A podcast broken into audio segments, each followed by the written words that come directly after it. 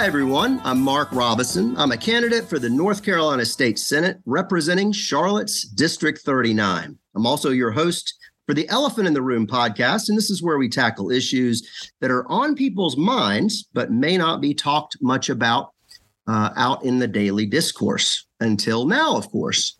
Um, today, we are going to revisit the education system in North Carolina, Mecklenburg County. We're even going to touch on our national education system. Now, as I began contemplating running for the North Carolina Senate, doing the digging, I found that anybody running for this office that doesn't know uh, that education is paramount uh, doesn't know the job description because fully 60%, actually, it's a little more than 60% of North Carolina's annual state budget goes to education. And that is roughly about $15 billion. That's broken up into uh, 10 billion for K through 12, uh, around 4 billion for the university system and about 1 billion for the community colleges. Now, uh, CMS, Charlotte Mecklenburg Schools, is by far the largest school system in North Carolina and gets a very large part of its $2.2 billion budget from the state of North Carolina. So, I guess a question I asked immediately why, with such a huge budget, is CMS failing our children so dramatically. And to put color on that, I'll just tell you 62 schools in CMS are rated D or below. Teachers and students are leaving in droves. So, my guest is an expert in this area. He joins us. His name is Marty McCarthy. He is the president of Regent Schools and the Cornerstone Education Foundation Incorporated. Marty, thank you so much for being with me this morning. Thank you, Mark. It's my pleasure. So, Marty, can you just give us, uh, the listeners, a quick resume? I know a lot about you. You have done some amazing things, but my listeners might not. Uh, what have you been doing in the education field for the last couple of decades? Well, Mark, I came to Charlotte in 95 to be the pastor of an Episcopal church, which was a great joy for me.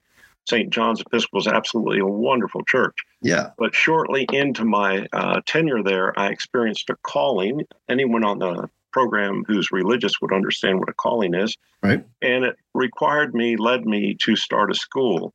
Uh, so I initiated Trinity Episcopal School in the first ward of Center City, Charlotte. Absolutely. And I did that by gathering up a board of people. Uh, my work was to gather a board, lay out the vision and mission, and then push.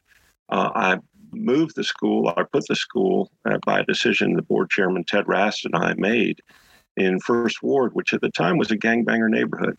Uh, and it led to the transformation of that community. Absolutely. And, if you will, a deep, uh, deeply racially integrated school with huge academic outcomes for children, uh, such that even though it's a K 8, I've had inner city families tell me their kid got a full ride at places like Duke or Davidson because oh, wow. of that little school.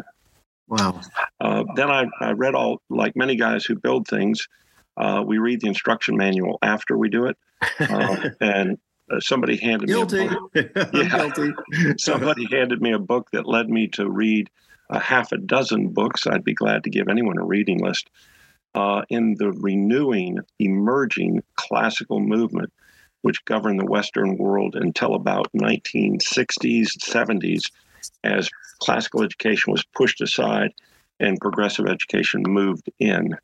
Um, so I then formed some more schools, one serving Asperger's children, primarily, though not exclusively, called the Epiphany School, and now two public charter schools, uh, Unity Classical and Bonnie Cone Classical Academy, uh, and have another one that will open next year under the charter of Bonnie Cone Classical Academy. So I don't Oh, wow. had to do all the heavy lifting, uh, just oversee that from the board perspective.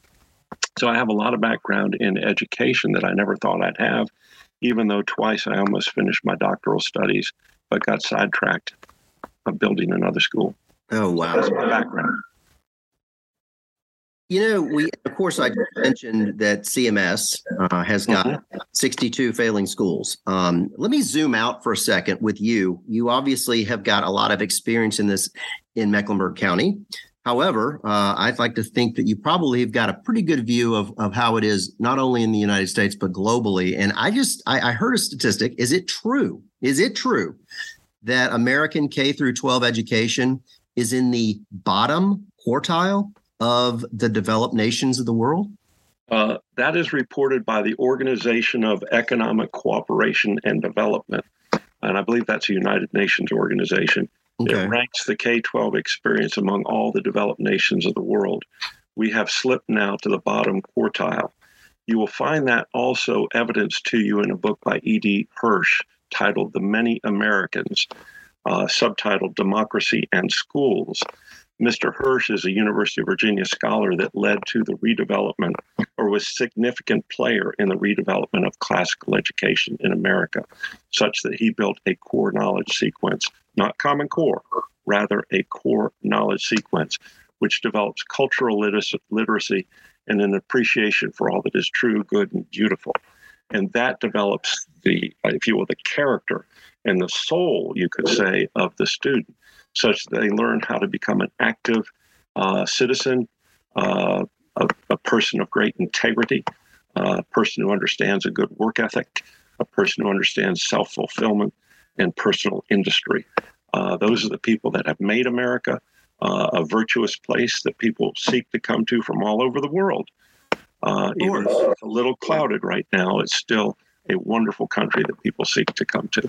So, yes, uh, according to the Organization of Economic Cooperation and Development, our schools are in the bottom quartile of the developed nations of the world. Now, a footnote for you, Mark. 25 years ago, and this is an example of what can be done. Right. 25 years ago, a man named Joseph Maimone left Wall Street saying it's not all about piling up money. It's there are more important things in life. So he went to Rutherford County, North Carolina, and opened up a classical charter school called Thomas Jefferson Classical Academy. Oh, wow. Okay.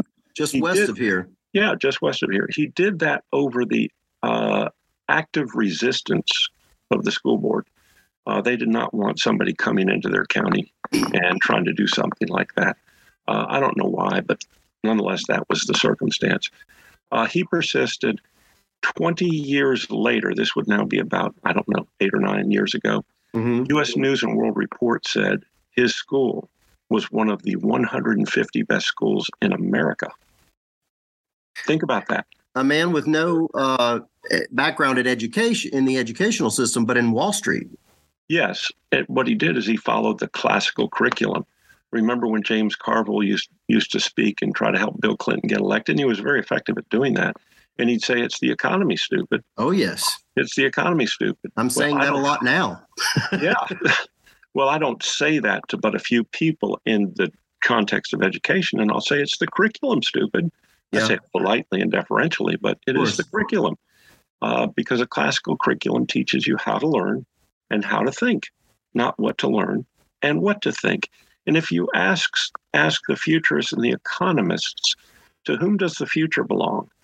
Much as you could say back in the 1800s, most of us made a living from manual labor in the 20th century, latter half of the 20th century, uh, the better living came from being a knowledge worker. Mm-hmm. The future does not belong to the knowledge worker. The future belongs to the learning worker because technology so impacts the workplace. It impacts everything you do, Mark.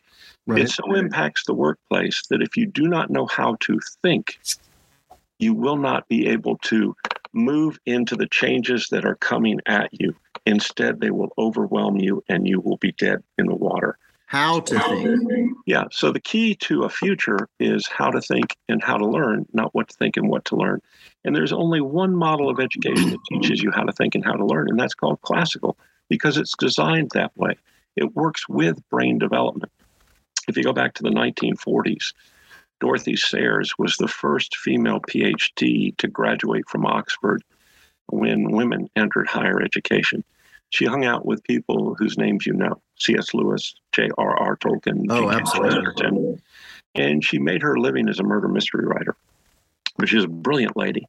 Uh, and she wrote something your listeners can pull off the internet uh, tonight and read. It's 20 pages called The Lost Tools of Learning. In there, she de- described in a very 1940s English writing style that she feared education was going from the high classical norm of teaching you how to think to the low functional norm of teaching you what to think. We have arrived at that place in our public school systems all over America because our system was designed for an industrial age. It has not kept up the fact that we've already moved through the information age we're moving into the learning age. So if we do not adjust our school system to recognize that, we're preparing our children for obsolescence. Just to, yeah, I, I and, and I was going to ask you this because you had mentioned something a couple of minutes ago. You said we went from uh, the classical to the progressive model, right? Yes, and I think yes. I think you had mentioned that that began right. What was it, 1960s, 1970s? Yes, And at that time, um, you know, because of our education system being so famous for so long as being the Right. best in the world, I'm assuming that that must have been the beginning of the fall. I'm, I'm Yes. as as I look at this bottom quartile. Can you tell me who's in the top quartile? Who has taken our place there, and why? Oh, places like Singapore, Finland, and other places around the world have taken uh, our place. They've usurped us.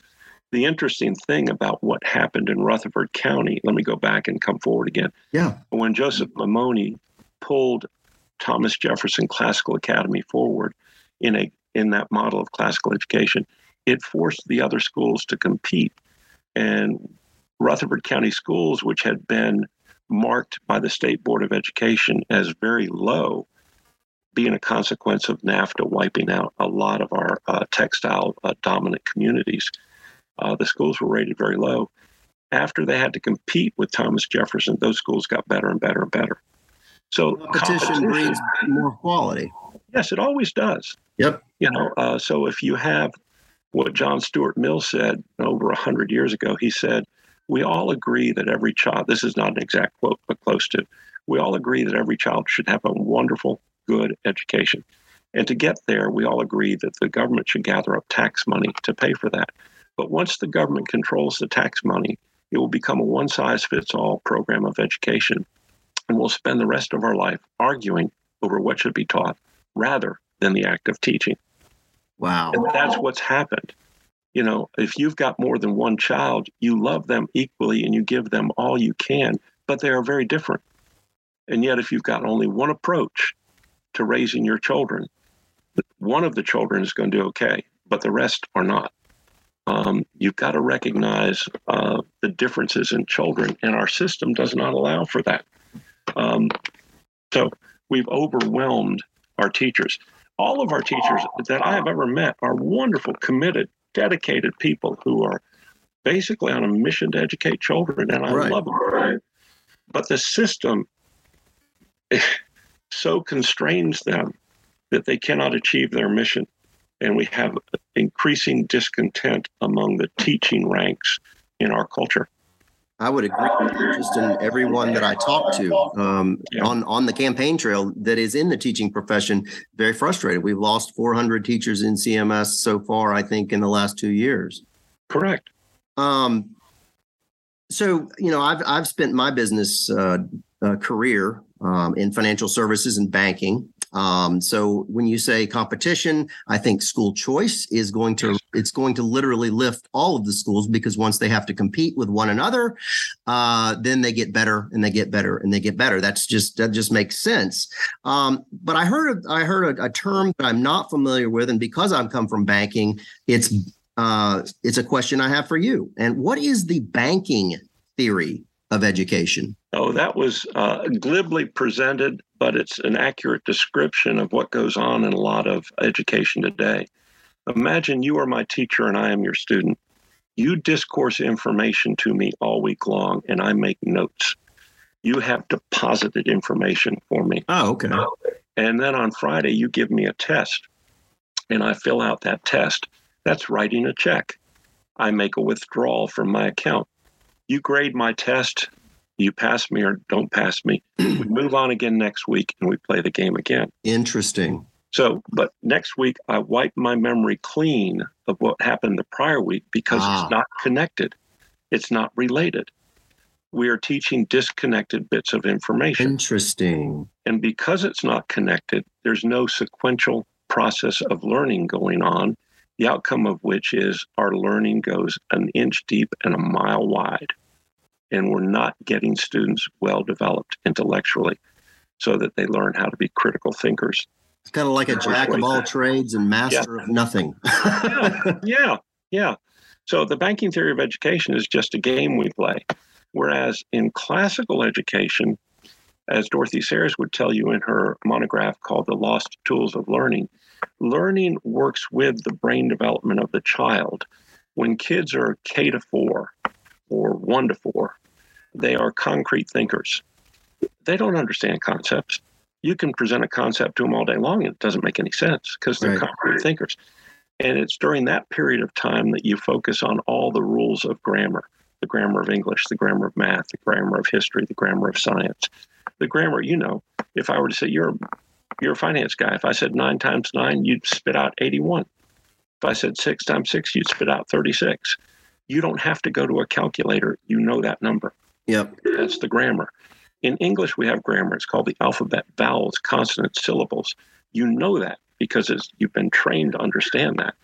And that is foundational to the English language. Science has the periodic table, and on you go. On you go. Now, modern educators have told me kids don't need grammar and logic anymore because we all have spell check and calculators. Hello, we're not going to develop the mind. Now, here's something that I th- hope you'll find funny. I think it was tragic and funny, a consequence of this, and it's my supposition, not uh, established fact. But about four or five years ago, the Spanish were getting ready to launch a nuclear submarine. And the news report said they couldn't launch it because the sub was designed wrong. It did not have enough displacement to float.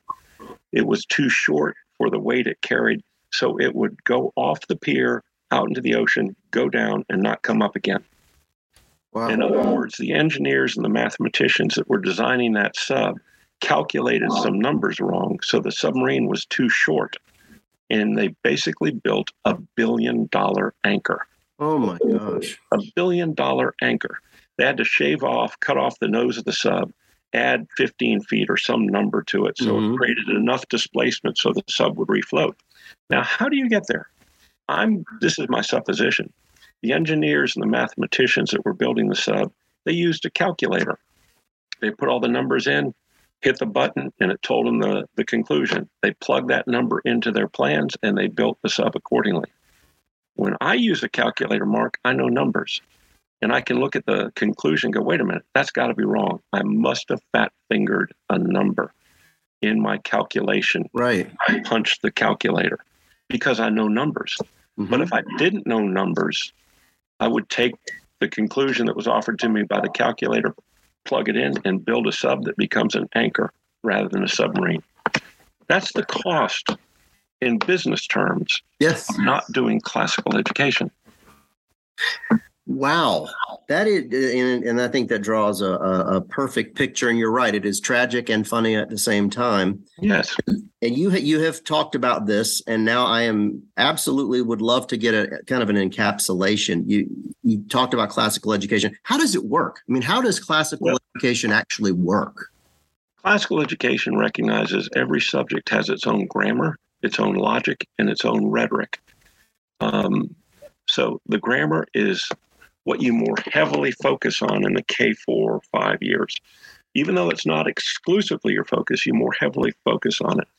Then in middle school years, when kids start thinking conceptually and struggle with ideas, and if you have kids, you understand how hard those years can be. Absolutely. They're difficult as they're trying to make sense out of the world conceptually, and it doesn't make sense. But during those years, in the educational process, you more heavily focus, not exclusively, but more heavily on the logic, the dialectic process. So kids learn how to think. And then in the high school years, when every kid is consumed with self expression, you know, we're all worried about are we wearing the right clothes, saying the right things, doing the right things, self expression. Then you focus more heavily, again, not exclusively, but more heavily on the arts. So that through the sequence from grammar school. We used to call elementary schools grammar schools when we taught grammar. Yep. Uh, from grammar school to middle school to high school, learning is cumulative, sequential, interrelated, and ever deepening versus disconnected bits of information. progressive education throws disconnected bits of information at kids' heads all day long. In a classical school, for example, uh, kids will learn Latin. What people say, Latin's a dead language. Why would we do that? Wait yeah. a minute. Wait a minute. Latin is the language of law and science. And foundational. Is foundational to the English language. All Romance languages come out of Latin. And if you want to understand your own language, you need to go to its roots.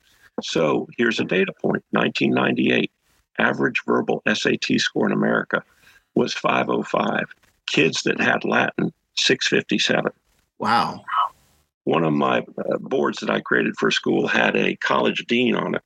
And um, he said to me, You know, Marty, when I was a young man, I did not know that I would have a future in academics.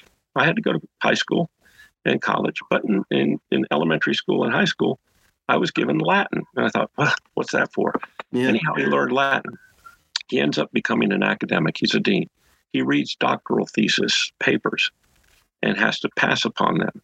And he said, Marty, one day I'm reading this doctoral thesis paper, and the student had put two words on one page I'd never seen before. I figured out what they meant and kept reading.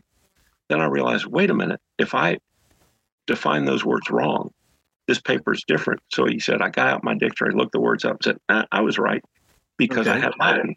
I knew what words mean, how to understand words. Um, so Latin is foundational in a classical education.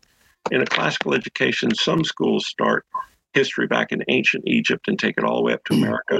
Some schools start in America and take it all the way back to ancient Egypt, but it's connected. There's a sequence to the learning process. Sequence and that sequence is ever deepening, ever interrelated. Uh, so classical education simply teaches you how to think. And how to think, and and it's funny because I a lot of people um, that I am, you know, I, I'm campaigning saying we need to teach kids how to think, not what to think. I guess it's and that's a simple way to say it because you you kind of know that's where we are, have gone wrong. But you've described it exactly, um, I think, in a in a much more broad way, which tells you what does that mean? It's classical education. And I would say versus the banking theory of education. I remember so many times my kids are like, I got to learn all this. I've got to learn all this um, information and then going to get at my test. And then, yeah, you're right. It's a data dump. It's delete. I don't ever need to remember any of this again. And there's no sequence like you just mentioned. Yeah, and here's here's a data point for you, Mark. Because of what I do, initially I was doing private schools, and and I could only do private schools because at the time I was doing that, North Carolina did not allow more charter schools.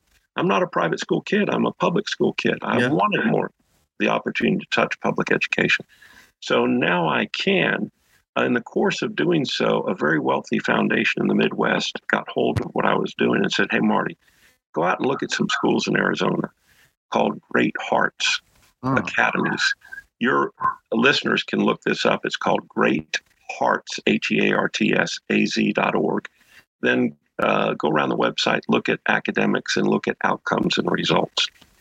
These schools are all over Arizona. They're spreading into Texas. Um, they're all the low income kids in the communities, some middle income, a little bit of upper income. They're all the minorities. And here's, uh, I'm going to read to you the data points on the graduating class. The average SAT score was 141 points above the national average. Wow. The average ACT score was 5.9 points above the national average. The average graduate, well, 79% of their graduates earned some merit aid to go to college. All of their graduates went to college. Incredible. Um, the average, uh, there were 613 graduates last year sharing $63 million of merit aid. Now, you know that was not equally divided. Right. So some kids were probably offered two or three hundred thousand, and some kids thirty or forty thousand. Uh, but nonetheless, nonetheless, kids going to that school system could look at mom and dad and say, "Hey, I got money to go to college." Hello, if that doesn't have your attention, your listeners are asleep. You know, um, that's incredible. I mean, I, I, think about the fact that, well, obviously, school choice, school choice, school choice keeps ringing in my ears, and they, these are different ways of doing it. And you know, it, uh, I don't know. It's it's. It, I talked a lot of gloom at the beginning of this, but mm-hmm. you're you're showing me solid examples, even near here in Rutherford County, solid examples of stuff that works in the public school systems. When I started this work, because I could only do class uh, private education, uh, I had a, uh, a, philanthropist get behind me to help form a few more schools. Uh, I re- read a book, Classical Education, subtitled The Movement Sweeping America by Veith and Kern. And these people were researching does this model of education actually work? Is classical actually valid? So they called the first school in this renewing movement of classical education, which sometimes goes by the word traditional education or American education, okay. classical. Uh, they called the first school in the movement and said, How are you guys doing academically? And they said, Well, the average SAT score here last year was in the 96th percentile of the nation. Mark, that means the dummies were in the 92nd percentile of the nation. I wish I had such an education when I was a child. Wow. Then they called another school uh, in that one was in Idaho. They called a school in Texas uh, that was classical. Uh, in this case, again, a Christian and classical school. And they said to that school, "How are you doing academically?" And they said, "We gave our ki- the kids we've had all K eight years, not those who came in in the middle of the process, but the kids who had all eight years with us. We gave them the SATs to see if how we're doing. So we find out whether we're preparing them properly for high school. Those eighth graders had an average SAT score of 140 points above the national average of 12th graders. Eighth graders beating 12th graders. That's incredible. It's because they've been taught classically. They've been taught how to learn and how to think. That's the point of a classical education. Um, our modern system is an assembly line which fit for the industrial age when we were developing workers. We're no longer uh, developing people to work that way. We need thinkers. Yes. So our system is out of sorts with the needs of our people and our companies and our governments. It's really just out of sorts. We have wonderful people all through the system, Mark, but the system itself gets broken. Mark, I share with people all the time an old sociological truth. And it is this the idea that creates the institution will be destroyed by the institution. You can look at government entities, corporate entities, civic entities, political parties. They all morph and change over a period of time, sometimes losing their mission in the process. Mm-hmm. Right. Um, that has become the case in our public system, much like you know main, many of our mainline denominations are so top heavy with bureaucrats the churches have become anemic. Right. Our organizational structure in our public school system has so many bureaucrats that oftentimes teachers are intruded upon by bureaucrats constantly, and they are not free to enter into the act of teaching. Now, these people are all doing what they're told is right and good, and they're good people. But the system itself has become so overburdened that it must be must be changed or it loses. Five years ago, six years ago, after UNCC opened its new uh, building in downtown Charlotte, you know that building that looks like shoeboxes stacked on top. Right, right. You know, there was an educational meeting.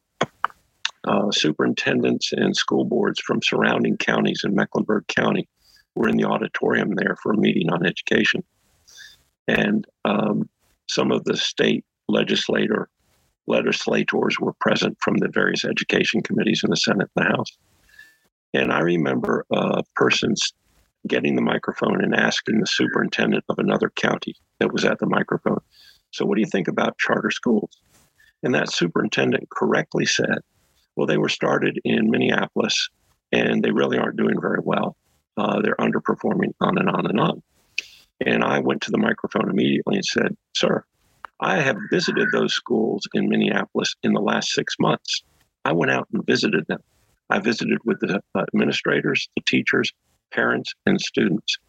And they're taking the kids the public school does not want. And with 60 cents of the traditional public school dollar, they are outperforming the public schools. I said, Sir, you are welcome to your opinion, but not your facts. That's yeah. Uh, well, I guess that was his truth that, that, was that you could say that was his truth. Yeah, but I, I, examined it, and you know it didn't fit his narrative, and that's right. a popular that's, thing to say today. Yeah, and people and, support their narrative even when the facts don't line up.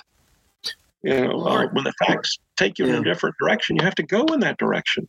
Marty, the, the last question I have for you, and I know the answer. I know I'm pretty sure I know the answer, but I'm hoping you'll you'll dig down and, and give me a like some concrete, um, uh, I guess, uh, practical things that we can do. Uh, and it's my magic wand question. I always say, you know, um, if you had a magic wand, and let's say let's look at Mecklenburg County, let's look at the state of North Carolina you know, if you had a magic wand, you could propel our education system, first of all, the United States out of the bottom quartile into the top quartile, but better yet, get these failing schools to to start exceeding expectations. Um, what are the first or second things that you would do? Again, you're in charge. You get to be in charge of the education system in our state, or maybe you're the superintendent of, of CMS. What are the first couple of things that you would do right out of the gate to change that? Well, CMS is too big to be effective. It becomes ham-handed. Um, you know, break it up? You, yes, I will tell you when their philosophy of education is broken too. Uh, as I said to Howard Haworth, the former, now deceased, a wonderful friend. Howard Haworth was chairman emeritus of the State Board of Education when I got to know him. And he acknowledged to me that the public system was so badly broken it cannot be fixed. And I was very abrupt. And I said, Howard, other than breaking the philosophy of education and the management of education, you have nothing left to break. Uh, and said, These are our children. How can you do this? Um, that was abrupt. And I didn't mean to be that abrupt with him. He was a friend.